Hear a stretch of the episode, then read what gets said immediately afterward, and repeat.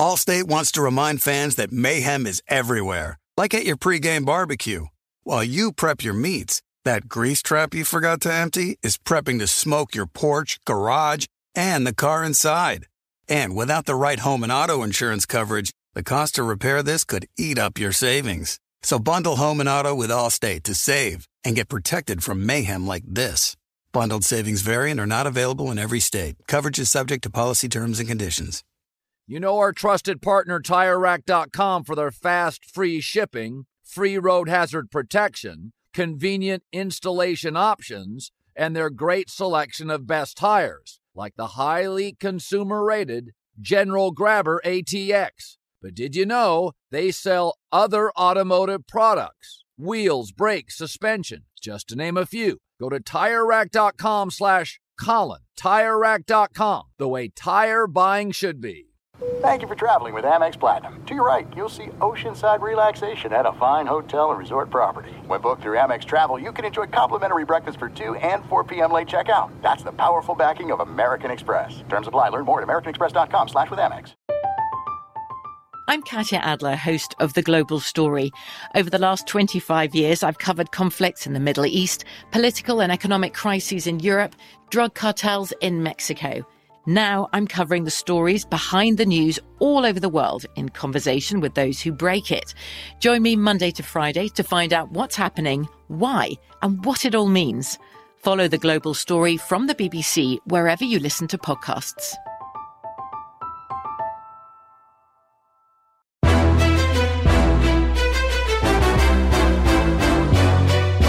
This is Straight Fire with Jason McIntyre. What is up, Straight Fire fam? It's me, Jason McIntyre, Straight Fire. For Monday, January 9th, it is a monster day in sports. If you are just tuning into the podcast for the first time ever, what a day you picked to tune in to Straight Fire. Holy cow, unbelievable weekend in sports. We have the Natty tonight, which we will preview with Dan Wolken. I personally had an outstanding weekend. Local basketball had been canceled out here in the South Bay the last two years because of COVID. Last two seasons wiped out. Well, it came back this year. I'm coaching my daughter. We coached to a victory Saturday night, and I coached my son. We coached to a victory Sunday, and then I had one of my best gambling seasons wrapped up with a four and one in the big money contest. Looks like I'll finish just outside the money. I think the winner takes home like three million. It was a great weekend in gambling. I did lose one bet. Rob, tough L with the Seattle Seahawks finishing above 500. Yes, yes, ladies and gentlemen, it's true. All you Seattle Seahawks fans tuning in, yes, it's going to happen. I've picked a date. I've got a barber. It's going to happen. We'll discuss it at a later date. I'm sure we'll talk about it on the herd a little bit today. Seattle getting the overtime win, and they sneak into the playoffs, folks, because Aaron Rodgers choked in an unbelievable gag job. Aaron Rodgers and the Packers lose as I think the closing line was six. They lose outright, miss out a chance on the playoffs. And the worst part about it, it happened at home. I was absolutely stunned. I got a lot right on Sunday in the NFL. A lot of teams that had to win covered, you know, Bengals, Niners. Green Bay just simply needed to win and could not get the job done. Complete ineptitude in the red zone. Aaron Rodgers, in what curiously announcers were calling like maybe his final pass as a Packer was an abysmal off his back foot interception. Hope and a prayer under pressure. I did not see that coming. I talked glowingly on this podcast about the Packers' chances to win the NFC at plus 3,000. That ticket is now up in smoke. It is literally burnt. Detroit pulls off a stunner. Lions, after starting 1 and 6, come back, rally to defeat the Packers in Lambeau.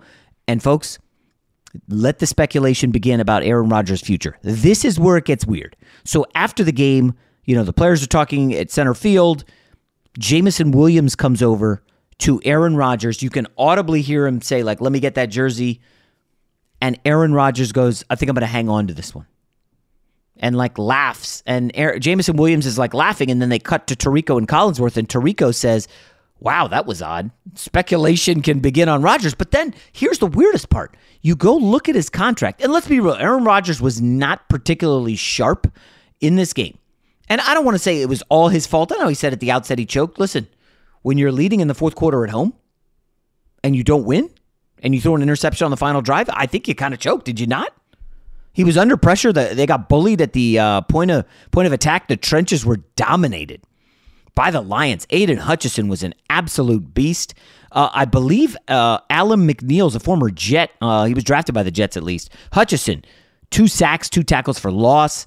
Uh, Kerby Joseph was outstanding in the secondary. This D- Detroit team is for real. I was texting a bloody uh, buddy on a. He was on a flight and he had he, you know couldn't watch the game, and he's like, "Give me updates, give me updates."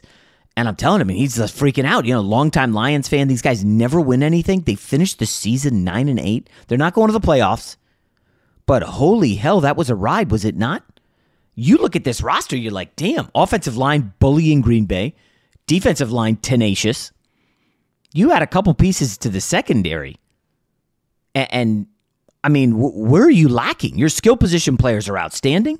And all of a sudden, you go into next season and you're like, okay, the arrow's pointing up on Detroit uh, Chicago, through an incredible amount of fortitude, put forth by the Houston Texans, who rallied, we'll talk about it in a minute, to win the game, lose the number one seed, then proceed to fire their coach, all in the span of a few hours. Just unbelievable stuff. But you look around, you're like, okay, Chicago's kind of interesting. And Detroit is certainly interesting. Minnesota's going to have some regression off the 11 wins by one score. What about Green Bay? What's happening here? Aaron Rodgers kind of, there's a picture of him walking into the tunnel with his arm around Randall Cobb. Remember the one guy he wanted to bring back? And you're just thinking, like, huh, what does Rodgers what walk away from football? I, I don't know. He just signed a new deal last year. Do they trade him? Well, uh, according to the contract that he signed, the Packers can't trade him. The, the dead money is unbelievable. It's like sixty-eight million dollars. So what are you trading Jordan Love?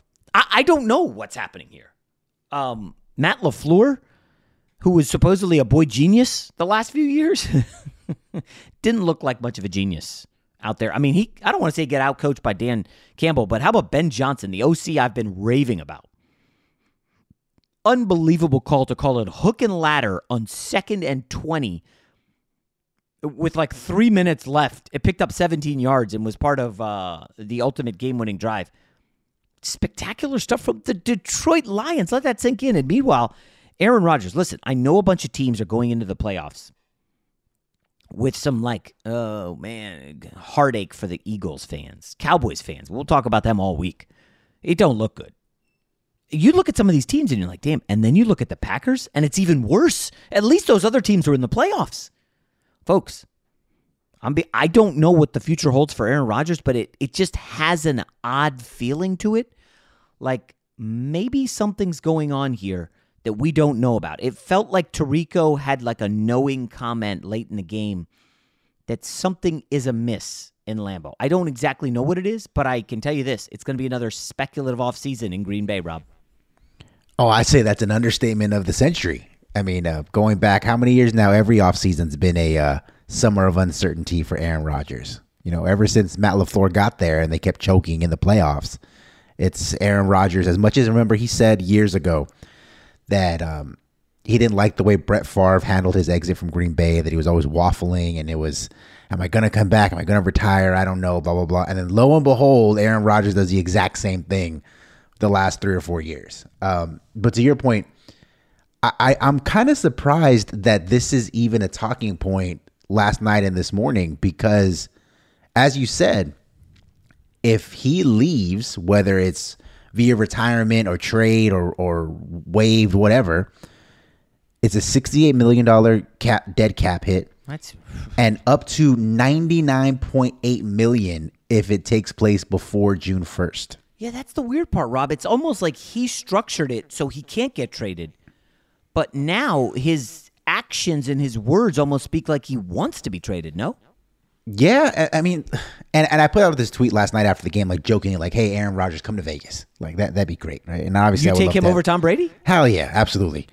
Um, but the the thing is, is that there is no realistic way for him to get out and play again next season.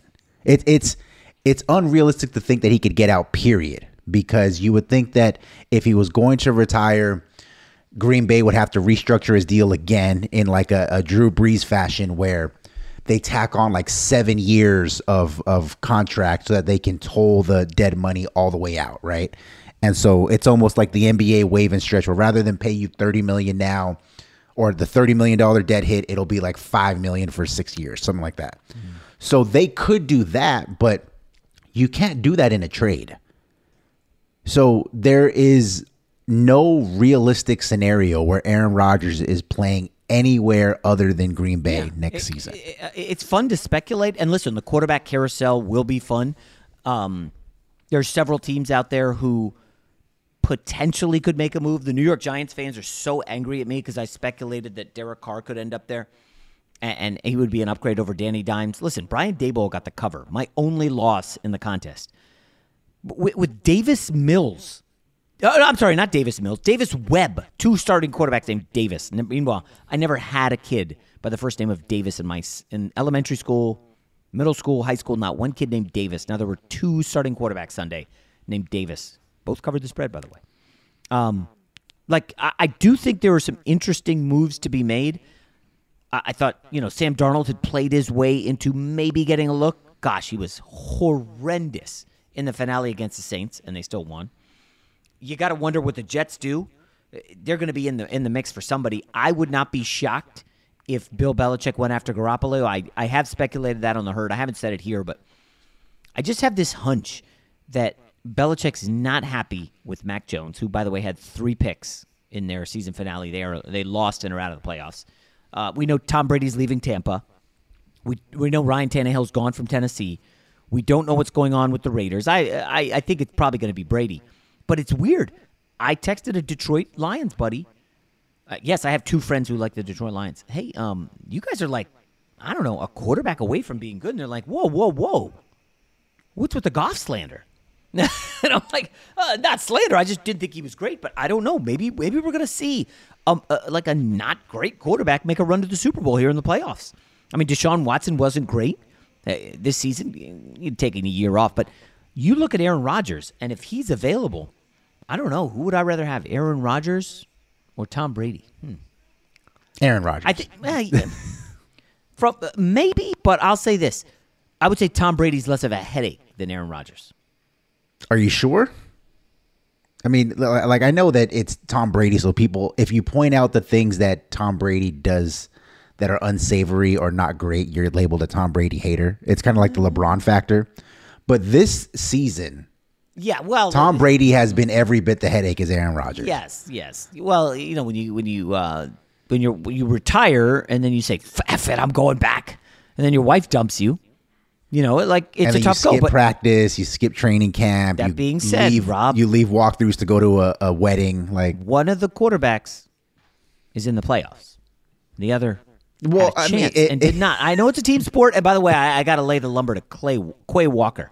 Holy oh, hell, yeah. one of the dumbest penalties I've seen all season. And by the way, guys, that's two Georgia guys who were drafted in the first two rounds, I think, or maybe the first round, um, that had insanely stupid penalties. The number one overall pick for the Jags, I'll never forget, he cost me money with an imbecilic, I think that's a word, penalty that led to um, the Colts going and winning the game earlier in the season, costing money, and I'll never forget it. Like, I mean, Quay Walker, dude, what are you, what are you doing? At any rate, you mentioned Brady. They are at home against Dallas. The playoffs are set. We're going to talk about them all week. I'll just touch on them briefly here before we get to a couple other items. So, Tampa at home against Dallas. I've seen it two and a half, I've seen it three. I don't know. I think everybody's going to look away from Dallas because the Cowboys, oh, by the way, laid a colossal egg. Folks, this is hard to believe. Washington, and if you looked at their inactives, they had made like some guys that are relevant inactive. They had, I don't want to say a totally makeshift defense, but a lot of backups. And Dak Prescott was 14 of 37 for 128 yards with a touchdown and a pick. And if you watched any of that game, he was outplayed by Sam Howell, who looked plucky. And I know we've seen Jarrett Stidham, Rob's guy, look plucky. We saw uh, my guy Mike White look good for a game. Anybody can look good for a game. But Sam Howell looked like he belonged. He was confident. He was not skittish decisive stuff I like to see. I, I, don't I don't know, but Dallas looked awful, folks. I, my lean, I have not bet this game yet. My lean is to Dallas. Of course, uh, it's two bad coaches. It's not like you know McCarthy's coaching against Shanahan like last year. He's going up against Todd Bowles, who is not very good. Um, Bengals Ravens. Bengals five and a half, six point favorites. We don't know if Lamar Jackson's back. I don't know, Rob. I secretly think this Lamar Jackson stuff is, is really ugly behind the scenes. I have no intel on that. Don't try to, you know, aggregate me on this.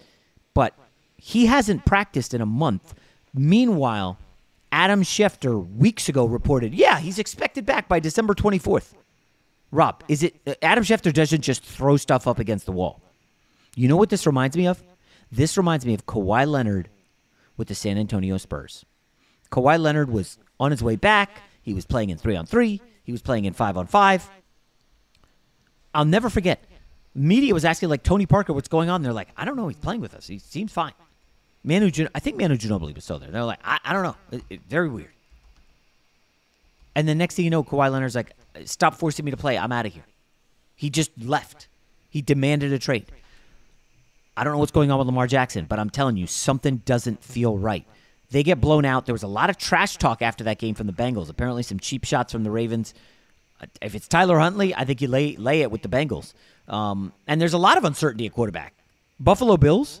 Who are they facing? Tua. If it's Skylar Thompson, I'm not watching this game. I'll find something to do. Um, Bills are passed for me. Chargers Jags is interesting. Jags took a lot of money last night. Very odd. Uh, also, but uh, Rob, can I briefly talk about Brandon Staley? Because everybody said, "Oh, Brandon Staley got him to the playoffs. He's sa- his job's safe." Rob, not the way he coached that Week 18 game. Hell no. He kept Ekeler, Herbert, Keenan Allen, Mike Williams, Bosa, kept them all in. Game that meant nothing. To the third quarter, was he trying to prove a point? Rob, I got to be honest. I don't know how bad the Mike Williams injury is.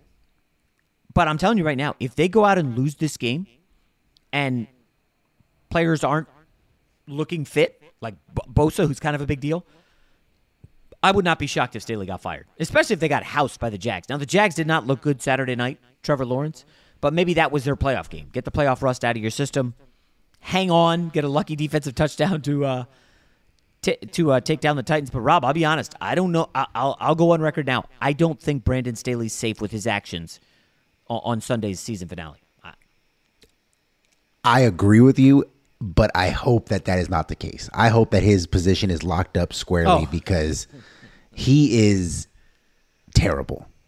And I know some people around the organization, they were telling me before the season, look, if he if they don't make the playoffs, he's out. Like that was the, Yeah. the consensus, right?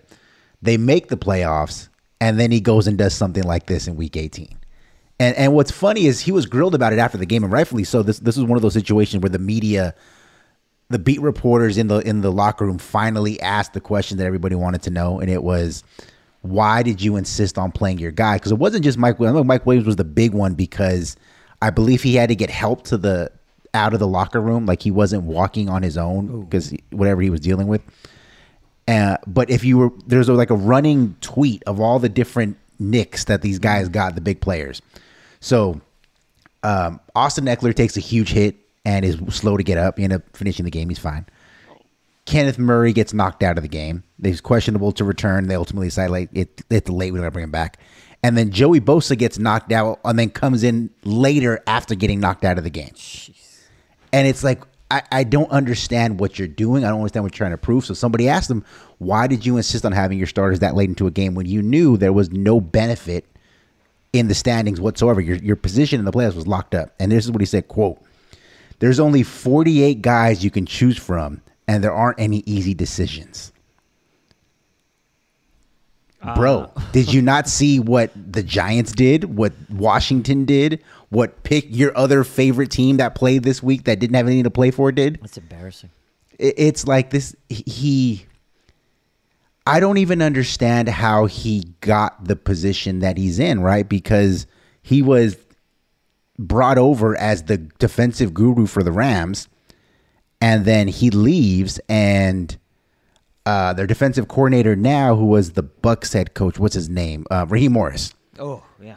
instantly takes them to the Super Bowl.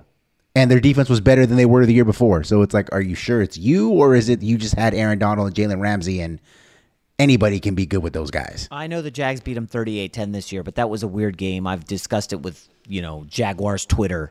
Uh, uh, by the way, a, a very un- uh, unreasonable bunch. I'll just say that the Duval crowd. I love Um, Duval I'm sure you do, Rob. because I Um, picked them before the season to make the playoffs, and that was the one the hot take that I was right on. So Job I'm, well I'm, done. I, am taking the Jags in this one. Not even an I- upset. I think. Uh, ooh, spicy. Uh, and then Giants Vikings is the other game. I think. I, I think I'll probably have some money on Giants to win that outright.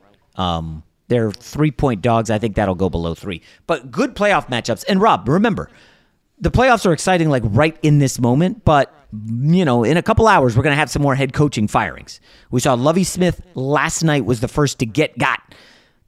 Houston is straight up embarrassing. Now, I know that people are going to think this comes out wrong, but I just want to remind everybody since firing Bill O'Brien in 2020, they had Romeo Crennel for 12 games. They hired David Culley. I think he's working at a Southwest terminal in Arizona right now. I, I, don't, I don't know what he's doing. He goes 4 and 13. They fire him. Getting berated by upset customers. That's what David Culley's dealing with right now. And then Lovie Smith. And, and I got to say this. I don't know. Do you, can you blame Lovie Smith for what happened? So just to recap for the, everybody who did not watch that game, the Texans, all they need to do is lose and secure the number one pick.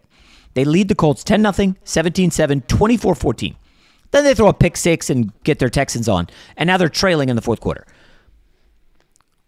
They need uh, a touchdown and a two point conversion to win the game in the final three minutes. Houston goes 14 plays, 83 yards. They convert a fourth and 12. Re- Remember, then all you got to do if you're the Colts is knock the ball down. And if you're the Texans, oh, cool, we got the number one pick. But these players don't care. They, what are they? Half of them probably won't even be on the roster. So he converts a fourth down and 12. Then it's fourth and 20. Rob, I don't know if you've seen the highlight. Now, I was not watching Red Zone because I was coaching my son's basketball game. Fourth and 20. Davis Mills essentially throws a Hail Mary. A Colts defender mistimes his jump. The ball basically goes right through his hands for a touchdown. I, I mean, uh, you can't. I mean, at some point, the Texans front office must have just been F bombing that entire drive. And of course, they get the two point conversion and they get the win. And now the Texans fall to the number two seed. So, Rob, we have seen the number one pick traded to get a quarterback several times, right? Uh, Baker Mayfield, um, uh, Carson Wentz. It, it happens. People want the number one seed to get your pick at quarterback. San Francisco went up to, I think, three to get Trey Lance or two, one of them. So right now, the Bears have the number one pick. They are sitting very pretty. Like, Rob, they're in great shape.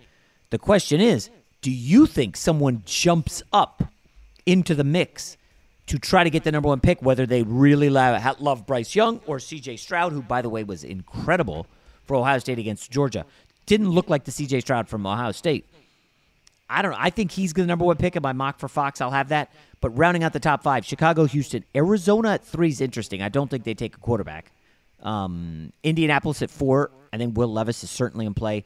Denver with the win over the Chargers dropped Seattle's pick to five, and Detroit, Rob, the Detroit Lions, who just went nine and eight, it ended Aaron Rodgers' season, have the sixth pick in the draft. Your Vegas Raiders are at seven.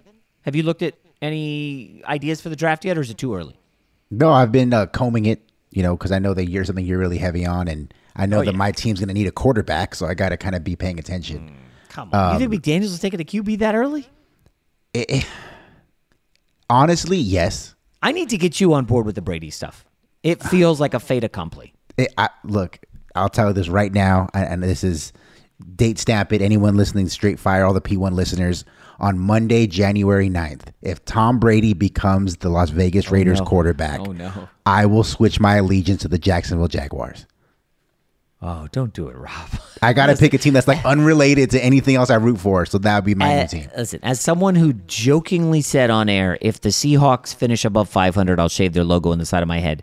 And four months later, paying the price. um, be careful with what you uh, you're gonna just dump the Raiders for Yes. Jacksonville. Yes. Now here's the okay. Hold on. What if you get Aaron Rodgers?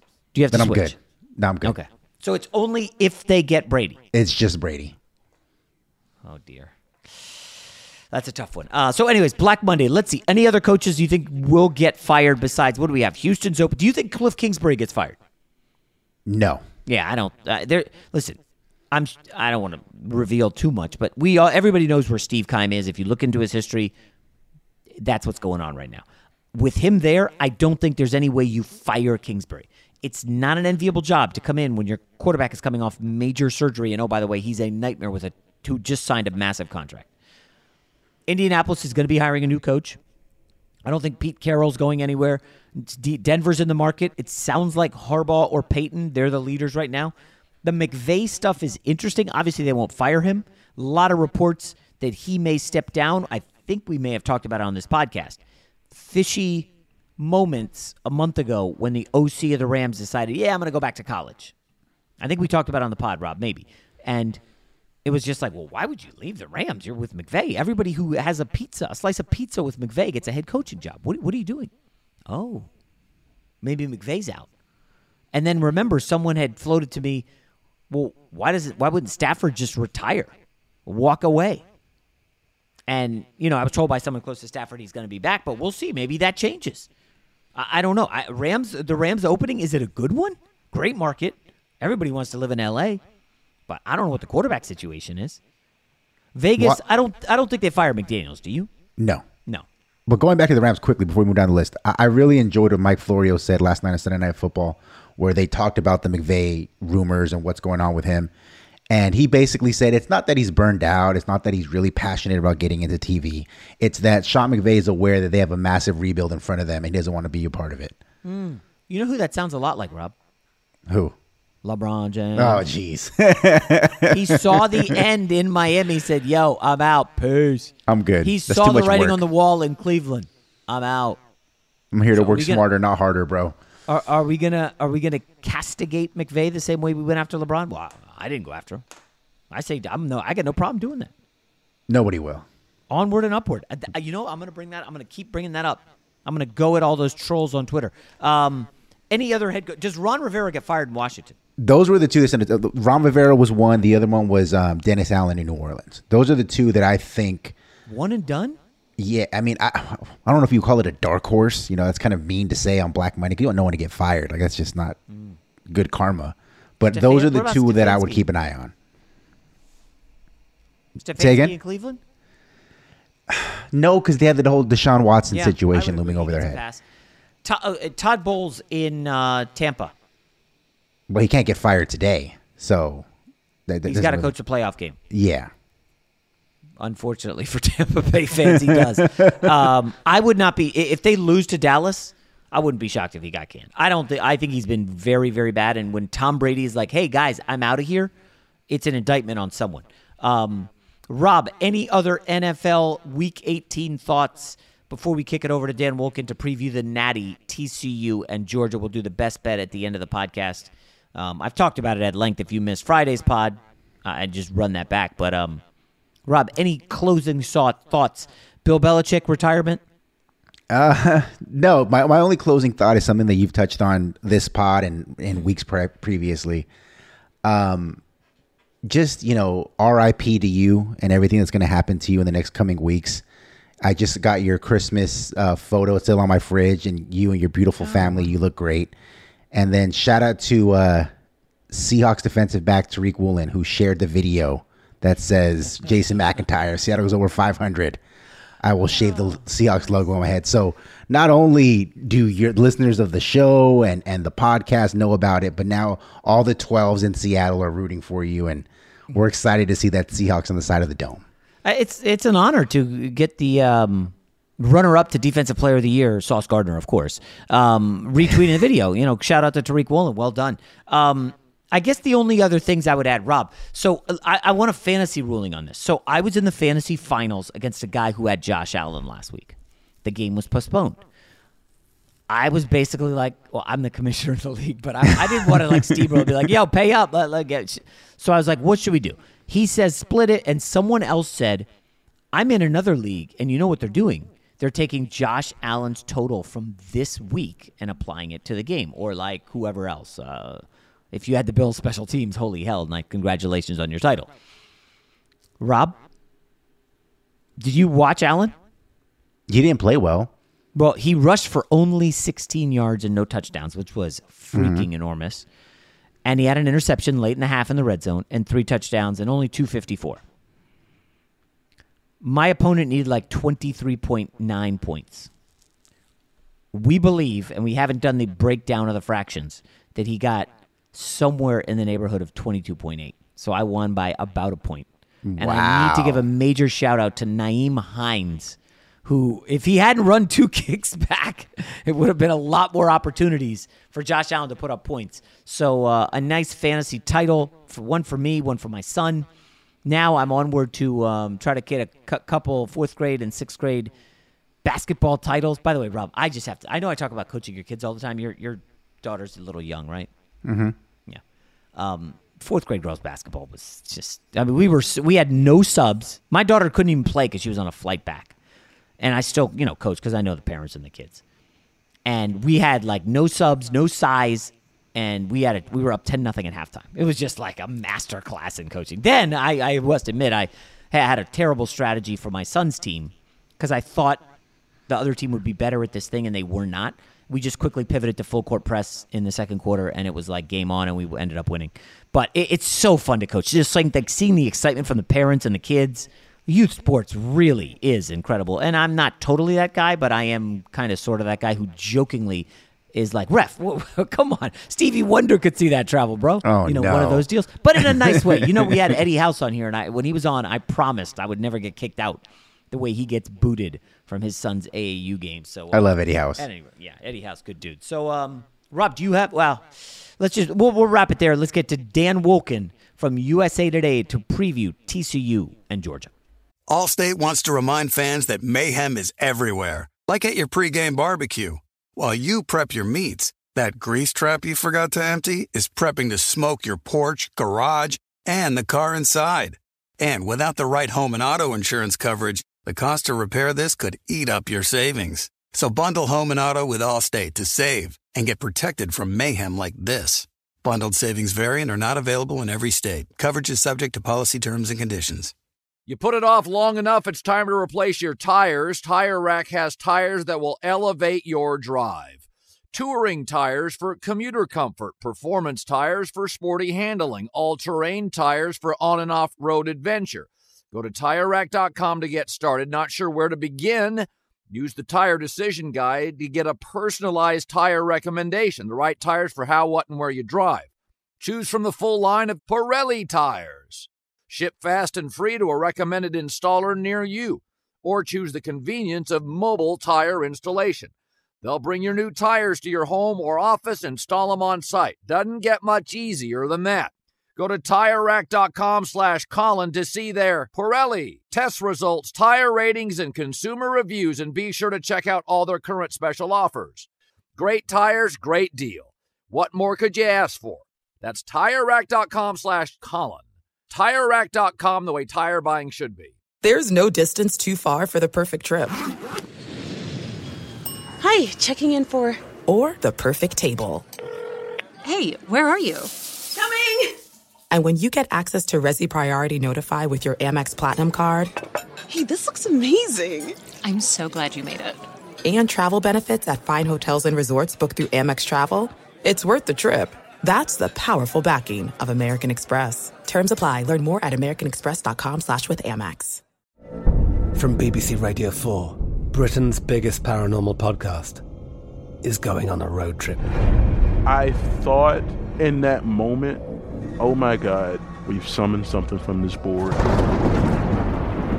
This is Uncanny USA. He says, Somebody's in the house, and I screamed. Listen to Uncanny USA wherever you get your BBC podcasts, if you dare.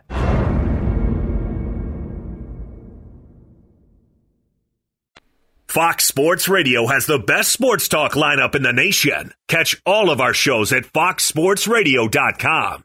And within the iHeartRadio app, search FSR to listen live. You know a guy. Jason likes to think he knows everything when it comes to sports. I know what sports fans want. But for everything he doesn't, he knows a guy who does. Let's just say I know a guy who knows a guy who knows another guy. Dan Wolken, USA Today Sports. He's been on the pod before. He covers college football as well as anyone in the business. Dan, how are you, man? I'm good, Jason. What's up? Very excited for the Natty. TCU, Georgia. A little bit of a big point spread you know, nearly two touchdowns. We'll start here. I do have some thoughts on college football coaching next year, but I need to start with this TCU Cinderella story. So you also cover college hoops, and we get Cinderella in the NCAA tournament very often.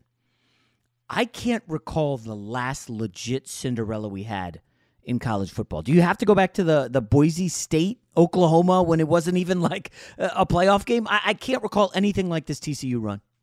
Yeah, I think that's a good example, but again, that wasn't really playing for a national championship. That was a Fiesta Bowl, was yeah. a big moment. It's just two different sports. I don't think there's really any way to compare, and I don't really think Cinderella exists in the college football space that we have now because you've got this playoff and you've got to beat you know a couple really good quality teams to get to a national championship. Typically your traditional cinderella is just not going to have the depth. They're not going to have the talent to do that. You know i you go back to the 80s as an example byu won a national championship playing out of the WAC now they weren't a cinderella exactly they were highly ranked all year but that was back in the era where you won your conference and then they played in the Holiday Bowl and I think they beat Michigan in the Holiday Bowl. Right. And I think you know Michigan was like ranked number 15 or something like that. You you didn't have to go beat a number 1 or number 2 ranked team. You just had to get the most votes in the poll, right? Yeah. So it's just a different era. Um the way it's set up now is I, I think post BCS where the idea was all right, we're to match number 1 versus number 2 you just really don't get Cinderellas. But this TCU thing is totally unique because they were picked seventh in the Big 12 preseason. Um, you know, I, I don't know that they're like a classic Cinderella. They've been a great program, uh, but it's just they had been in turmoil the last few years under Gary Patterson. It had not gone very well. Losing record last year, first year coach. Like you just don't see that kind of team do this, but yeah. I, you got to tip your cap. They've been awesome. I mean, it's another way of saying, like, hey, there was really nobody great in college football this year. Clemson is down. They've been a perennial contender. Alabama had all the hype and the expectations. They didn't even make the playoffs. Some people argued they could have. Um, you know, USC was good, but uh, ultimately could not uh, get out of their own way against Utah twice. Um, I, maybe this is a year where it was just like a, a down year dominant team wise, or, or maybe I'm just exaggerating because Georgia was so dominant last year. No, I think you're definitely right that there wasn't maybe the level of dominance from one or two teams that we normally see, but it's also possible this is the new normal. Mm. You know, you've got this transfer portal situation, you've got NIL. I mean, I think there's some evidence that maybe that's leveling the playing field just a little bit and I think it certainly plays into the TCU story as well. I Sonny Dykes gets the job. You know, they lost a bunch of players, which is what happens when a coach leaves or you have a new coach come in. And yet, you know, they looked at it and said, all right, where do we need some guys? And they needed guys on defense. And I believe five of their starters, four or five of their defensive starters came out of the transfer portal. So what they were able to do is to take areas of their team that were clear weaknesses and then they go in and get some guys who, you know, I don't know that they're superstars necessarily, but they got some pretty good players and area an area of their team that was really potentially going to be their undoing. They were able to stabilize it and maybe make it not a strength, but it's not a weakness anymore. So, you know, maybe that's kind of the new model. And I, I think people were sort of afraid, like, oh, the transfer portal, all these guys, Alabama's going to, you know, get all these guys, Georgia's going to get all these guys. Georgia barely uses the transfer portal because they yeah. have the guys they want, right? They're yeah. already on campus. So I just feel like maybe, you know, it's not going to make it parity. It's not going to make it the NFL, but it does maybe you know, just level it a little bit. Do you like that? Less dominance at the top, like four or five teams going to the finals every single year or the playoff, the same guys in the mix? Or do you like this? Well, you know, maybe there's 15, uh, 20 teams that are going to be have a shot to to crash the party. Oh, I think it's more interesting the way it was yep. this year. I, I, think one of the reasons the playoff expanded is people just got bored. People got bored with, all right, we know it's going to be Alabama and mm-hmm. Clemson and Oklahoma and maybe Georgia. You know, it was just, you know, Notre Dame got in there a few times. The games weren't very good. Now, I don't know that that's because of the playoff. Uh, who knows the reason why until this year that where they were great. But yeah, I think people did sort of get tired of the same teams being in there, and Mm-hmm. I think it's been good. You've had Michigan the last couple years, uh, TCU, so yeah, I, I think a little more parity would be good for the sport. Yeah, I'm looking at the ratings here. It sounds like uh, the they were pretty much monster numbers, um, and and the only better game was the Oklahoma Georgia one. It- you remember that was like 54-48 or something. Baker Mayfield versus Nick Chubb. It was that was an awesome game. Um, Yeah, well, the New like- Year's Eve, the New Year's Eve games on in the playoff are always going to be up against it from a rating standpoint, and then you put some duds on there, like we've had, and yeah, nobody's going to watch. I mean, I remember covering um, a New Year's Eve Alabama Michigan State semifinal, and it was over after you know seven minutes, and um, and there's been a lot of those. There's just been a lot of them, so uh, it was refreshing to get great matchups this year on New Year's Eve. And I think it shows that the quality of the games is what matters most for drawing in viewers. Your point on the portal is interesting because not only were those games boring in the past, the blowouts, but they were super low scoring. It felt like like thirty to ten, just not very exciting.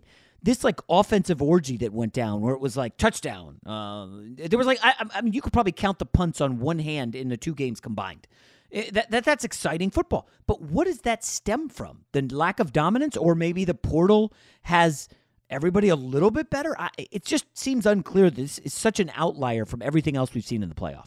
Yeah, I mean, I think it just reflects the larger college football trend of offense being easier or more prevalent than defense now. Um, you know, I think when you look at these two games, there was high level of offensive execution, and I do think Kirby Smart was asked about this uh, this week, and you know he attributed maybe you know fatigue or something like that uh, at the end of the season. I don't know, but I, I I do think like you give really good offensive coaches a lot of time to prepare, which is what you get coming into the college football playoff. These teams have you know almost a month off. You have fresh players and you have fresh game plans, you know, and people always have stuff that they can put in over a three week period that maybe you just can't put in during a regular week.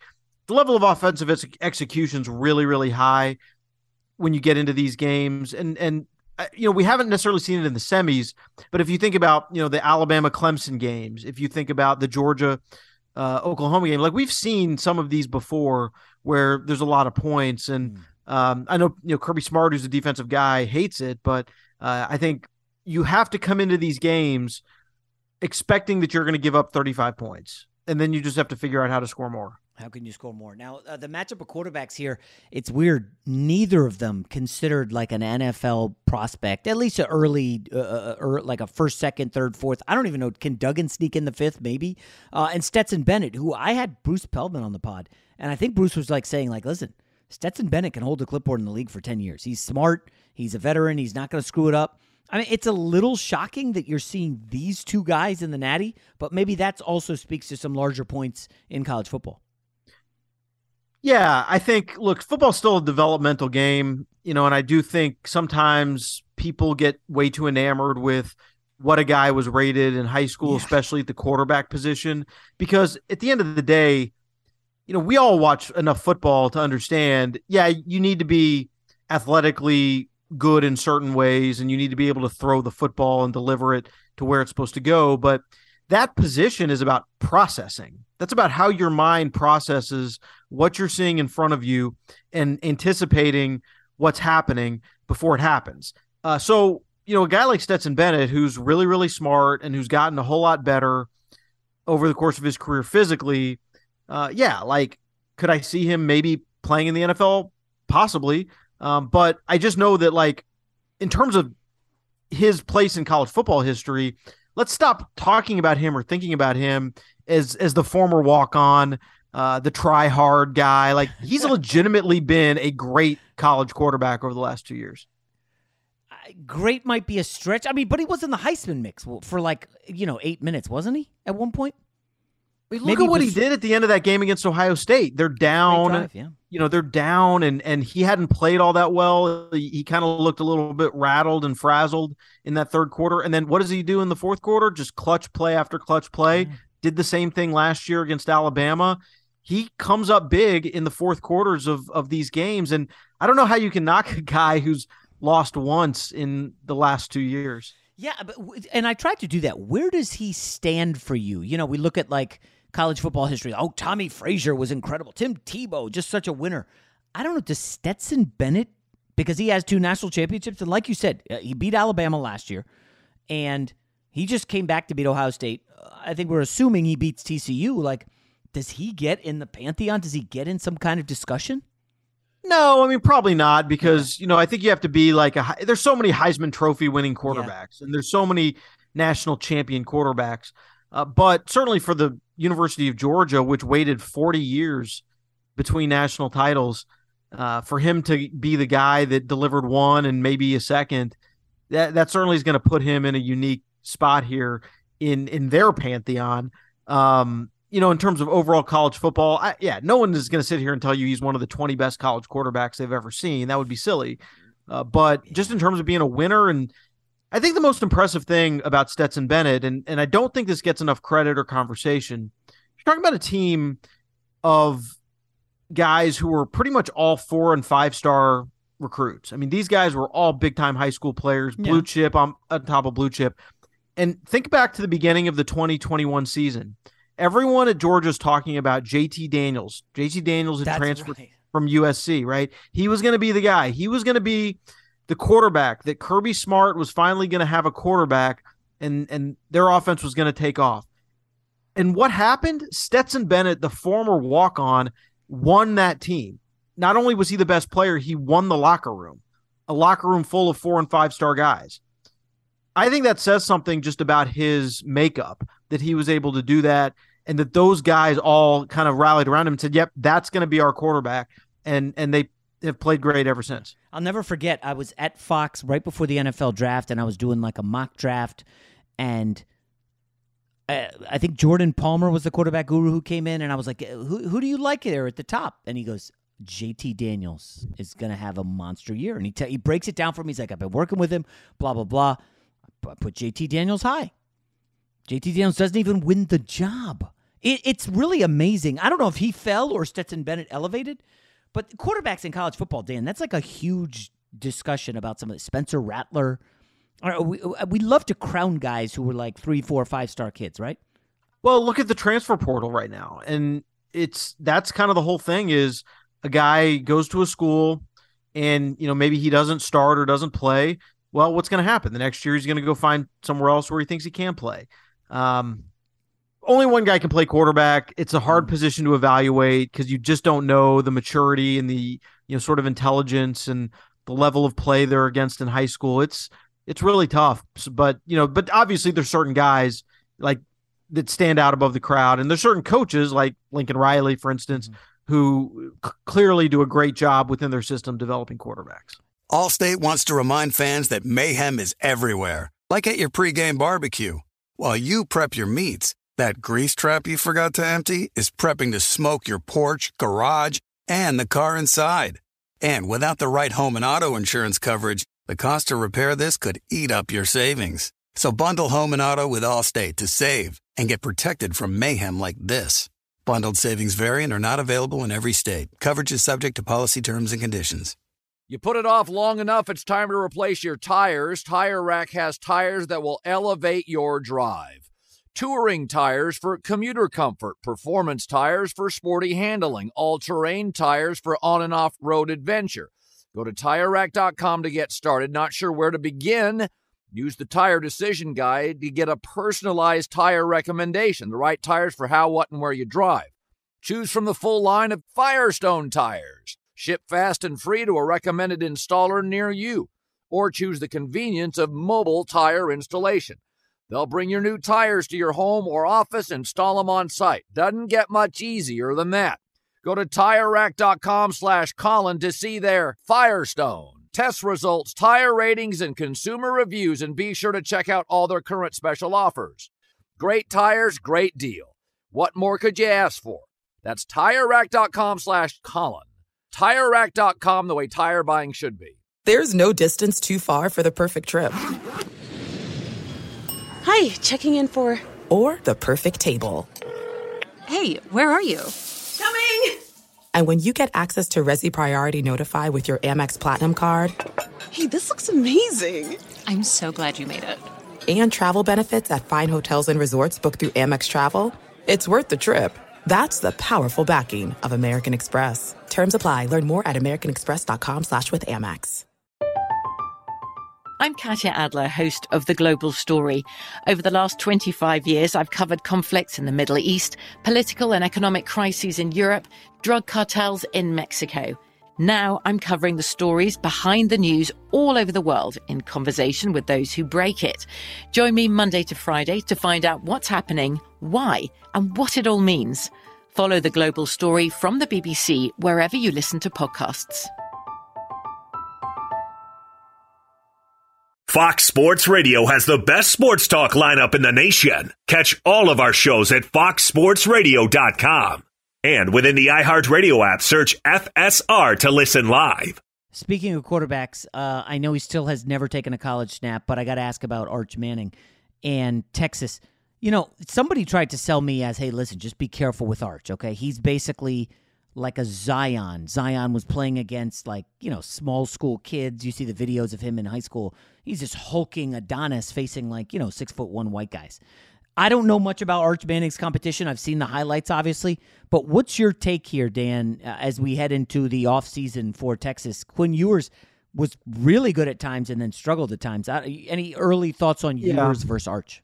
I think there's something to what you said. And look, I don't want to put too many expectations on a young kid who just doesn't luck. have. You, you don't know, right? And obviously, the name and the pedigree suggests that he's going to be great. But I want to see it. You know, I'm not going to sit here and anoint Texas as a national or Big 12 contender next year. I, you know, I'm not the biggest believer in Sark, to be honest with you. Um, I think it says, you know, a lot about his ability to build relationships and to, and to recruit that he got that done. Uh, clearly, there was a, a huge personal connection there between Arch and and Sark. But uh, let's just let it play out, man. I Yeah. mean, yeah, he played, you know, small school, private school football in New Orleans. That doesn't mean he, he's not playing against good competition or anything, but this is going to be a whole different deal. And I think patience is probably the best route. Uh, This is a random. I did not mention I was going to ask you this, but I've had a couple guys. Now I'm in LA, so I'm sure this is going to make sense to you. But I've had a couple guys tell me that the Pac-12 will have the best collection of quarterbacks in the country next year, from Penix. Yeah, that's true. Williams. Um, I don't know. Is Bo Nix back? I don't even know. Yeah, Bo Nix is coming back. The kid at Arizona is on his way up. I don't know if Arizona State got anybody, but I I mean, is that crazy to say? Deion's kid, I guess. Well, I'm, that's half joking, but No, I mean he's he, who knows. I, I think that's going to be one of the interesting stories of next season is you know how does Shedeur Sanders translate uh, because he was obviously very productive at the FCS level at, at Jackson State. So no, I think that's true. Um, Washington's one of those teams that I think a lot of people are going to be high on in the preseason because they do have Penix coming back and what are they going to do in the transfer portal, you know, to maybe bolster? They they had a great season. I mean, look at the season those guys had under under Kalen DeBoer, who uh, is really really good coach. Uh, they're definitely one to watch. Oregon, a lot of talent there. Bo Nix played great when he was in most of the time. Yeah, that, that's a really good collection of quarterbacks out there. Oh man, I'm just looking at the Washington schedule because somebody smart once told me you schedule a national championship. So Washington has to go to East Lansing. I mean, they'll probably be favored, but uh, it's still Yeah. East Lansing. Oregon State's on the uptick. I think Arizona's going to be kind of good next year. They have to travel to USC. Oh, geez, that's a rough schedule. They get Utah at home. I don't know. Probably not a playoff worthy team, Yeah. right? At Washington. Well, they, they might be, and uh, yeah, you uh, mentioned Oregon State. DJ Uiagalelei uh, from Clemson has- forgot has about him. transferred to Oregon State. So yeah, you're not going to have too many teams in the Pac-12 that, that don't have good quarterbacks.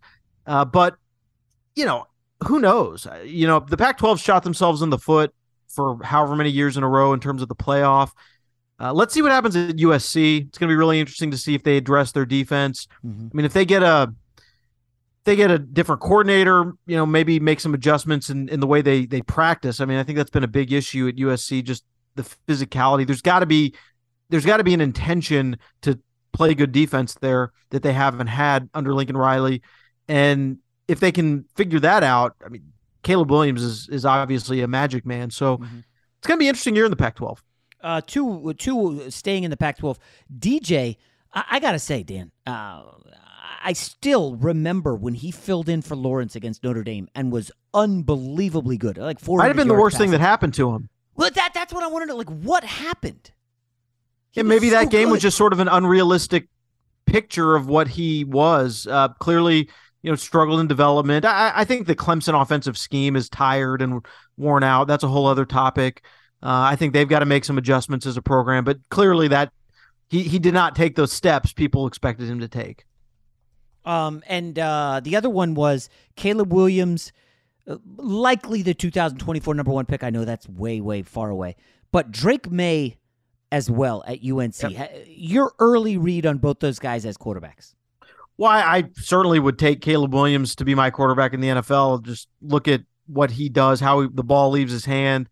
He he's awesome. Um, you know, as far as Drake Maye, there was a little bit maybe of him hitting the wall Mhm. late in the season. There were a couple kind of shaky performances down the stretch from him at North Carolina, but he's got a lot of talent, big kid. Uh, I think there's definitely going to be a lot of eyeballs on him, and and we'll see because he came into this season without a lot of expectations. He'll go into 2023 with a ton, and how somebody handles that, I think, will. I think that just alone says a lot about maybe the investment that that you f- will feel good about at the next level. Do, do you feel that uh, this Pittsburgh coach popping off saying somebody's offering him $5 million, do you think there's any truth to that? Because apparently he shot it down afterward, but you didn't see as much publicity about the shoot down. Um, what, what's your take on that? Well, certainly a lot of these guys who are the good players, especially good quarterbacks, I'm sure they are getting some proposals. You know, hey, if you want to come here, this is what could be available to you. Five million dollars, that's unrealistic. Uh, and a lot of the numbers we've seen in NIL are unrealistic and just frankly, frankly, not not true. Um, some of it, you know, a lot of it's agent driven. Uh, a lot of it's contingent on X, Y, Z. A lot of it's just hot air. But uh, there's no way he was offered five million dollars. Um, You know, certainly some of these guys are seven figure NIL type players, but yeah, that's that's ridiculous. Um, we can wrap up Dan with this because my dog says hey, Dan's got to go. Uh, wrap it up, Jay. Um, Jim Harbaugh has been all over the place. I mean, I remember two years ago after the loss to Ohio State, they were like talking about firing him. So then he has to take a pay cut. Then he beats Ohio State, goes to the playoff. They don't give him a raise, at least not that I the I ha- saw. He goes interviews with the Vikings, says, "Oh, it's just I wanted to talk to him. That's it. No, no, no. That was a one time deal." So now here we are. Jim Harbaugh beats Ohio State, goes to the playoff. Michigan's going to give him a raise, but apparently these rich NFL owners, Tepper in Carolina and the Walmart family in Denver, are willing to throw like twenty million at him per year. Uh, can he leave after beating Ohio State twice, but still no natty? I, I, it's a tough one. It doesn't seem like an easy decision for Harbaugh. Selfishly, I'd love Harbaugh to stay in college football forever because I just think Yeah. he's really interesting as the Michigan coach, and Oh yeah, it makes college football a whole lot better that he's in it. But it's hard to ever try to get a read on what's in his head. It's it's useless to even try. I mean, he, he's so far out in left field. Don't even attempt to figure out what he's thinking. But it does seem like his primary goal in coaching is to win a Super Bowl, not a national championship. No, wait, is that seem or has he said that, or what? What's your read Well, on? he's he's talked about the extreme disappointment of not getting the job done when he was with the 49ers. Obviously, they got close, lost to his brother, if you Mm. Yes, remember, yeah. in the Super Bowl. Great game. And he, I, yeah, he's talked before about what it would mean to him to win a Super Bowl and, and how badly he he would like to do that. But obviously, he's been at Michigan now for you know like seven years. Is he a 15 year in one place kind of guy? You know, he the thing about Harbaugh is he wears on people, and I think maybe people wear on him. Um, it's there's just always friction around him. odd duck, right? Odd. Have you? And I'm just curious. Have you ever spent like a one-on-one with him for like more than five, ten minutes? No. Like he just seems like he's a little spacey. I don't know. Maybe he's got some stuff going on, which a lot of people have stuff going on. He just seems a little off kilter. he's one of those guys who I think you can maybe have their attention for like two minutes tops, and Mm-hmm. then his mind is like moved on to something else, you know. Uh, but yeah, like great coach. I, I didn't think he did a very good job in the game against TCU, uh, but he's he's good. He's done great job at Michigan. I think it's been a huge success what he's done there, especially the last two years. But yeah, I think it just boils down to not not, even money. I think it's just does he view himself at the end of the day as Michigan for life man, or I'm going to do one more in the NFL and try to get that Super Bowl because that's what I want to do the most. And it- that's really his choice. Uh, but I don't know that I can sit here and say what he's thinking or what he wants to do. He put out that statement. Uh, you know, Yeah. I expect to be back in Michigan in 2023. I don't think that's worth the paper it was tweeted on. Um, but so, uh, but uh, I do wonder, uh, like an opportunity to coach a good quarterback and Russell Wilson. That those don't come along every day. Usually, NFL jobs are open. Russell Wilson still a good quarterback? Uh, I think eh, he had a bad year. Um, I think he is. You think he's totally washed? It's over. I don't know. I mean, he certainly didn't look didn't look very good. But uh, you know, there's also the Indy thing. He played in Indy. Oh, they're terrible for a long time. I, you know, but l- let me say this. I can I can say this as as I uh, depart here. Had Minnesota offered him the job last year, he was going to take that job. Oh, and I think that is maybe the best indication that he does at some point want to give the NFL one more try. And do you have a name in case Harbaugh leaves? Who could go? Give me a spicy name. I mean, listen, I know they have guys on staff that they like, but TJ Michigan. Flex, one guy who I think Oh. could potentially be in the you know in the mix. I mean, he's done well in the Big Ten. He plays a style that kind of fits what Michigan wants to do. I, I think Chris Klieman is a tremendous coach at Kansas State. Um, he was a you know look at the championships he won at North Dakota State and FCS. He he he's a guy to me who translates. I think you could put him at any level. He translates. Yeah. Uh, I think he'd be great there. But those aren't Michigan guy. men, Dan. Yeah. You know that Michigan gets silly with that stuff. But Klieman and Fleck are good ones. Uh, that's good Yeah. stuff, Dan. Uh, Dan Wolken, USA Today Sports. Obviously, he'll be covering the game tonight. Uh, Dan, thanks a lot. Enjoy the game, and we'll talk to you soon. Thanks, Jason. The only thing better than sitting on your couch watching the game is making money while you do it. Here's your best bet. Great stuff from Dan Wolken, USA Today Sports. He's always got some interesting takes on the Twitter machine. So we previewed the game hard. We had Danny Kanell on Friday, Dan Wolken today. And listen, I've covered the best bet last week on the pod. I talked about it with Wolken. It should be fairly obvious, guys, where I am on this. Georgia in the under. I think that's the only reasonable play. I can't get over the fact that TCU, two pick sixes, Michigan stubbed their toe twice inside the five yard line. Folks, that's a 28 point swing. We are not going to see that in this Georgia game. Now, I don't know that Georgia's totally going to lock them down and dominate or anything like that, but I think they control the game enough, especially defensively. And by the way, Kelee Ringo, who was in my first round of my mock draft, the Georgia cornerback, lit up like a Christmas tree by Marvin Harrison. But then again, Marvin Harrison, best receiver in college football. Quentin Johnston, very good wide receiver for TCU, who I will have first round. But he's not the this game breaker that Marvin Harrison is. I mean, that guy is special. He can uh, the the catch radius, um, high points, over the shoulder. I mean, he's the total package. Speed, power. Like Quentin Johnston's very very good. Not taking anything away from it. He ain't no Marvin Harrison, and that's not a slight at all. So I will go TCU seventeen, Georgia thirty seven. Bulldogs and the under. Enjoy the game, guys. We'll be back tomorrow. I'm out. Allstate wants to remind fans that mayhem is everywhere, like at your pregame barbecue. While you prep your meats, that grease trap you forgot to empty is prepping to smoke your porch, garage, and the car inside. And without the right home and auto insurance coverage, the cost to repair this could eat up your savings. So bundle home and auto with Allstate to save and get protected from mayhem like this. Bundled savings variant are not available in every state. Coverage is subject to policy terms and conditions.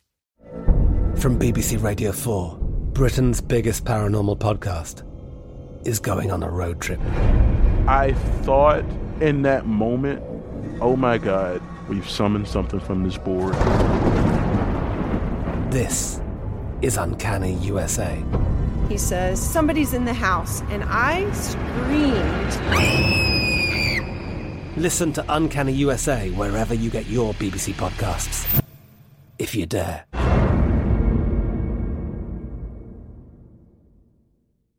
Xfinity has free premium networks for everyone this month, no matter what kind of entertainment you love. Addicted to true crime? Catch killer cases and more spine-tingling shows on A&E Crime Central. Crave adventure? Explore Asian action movies on Hayya. Searching for something extreme? Check out skating, snowboarding, and more on Fuel TV Plus, the global home of action sports. And find crowd-pleasing bops on iHeartRadio's Hit Nation playlist. There's new free shows and movies to love every week. Say free this week in your Xfinity voice remote.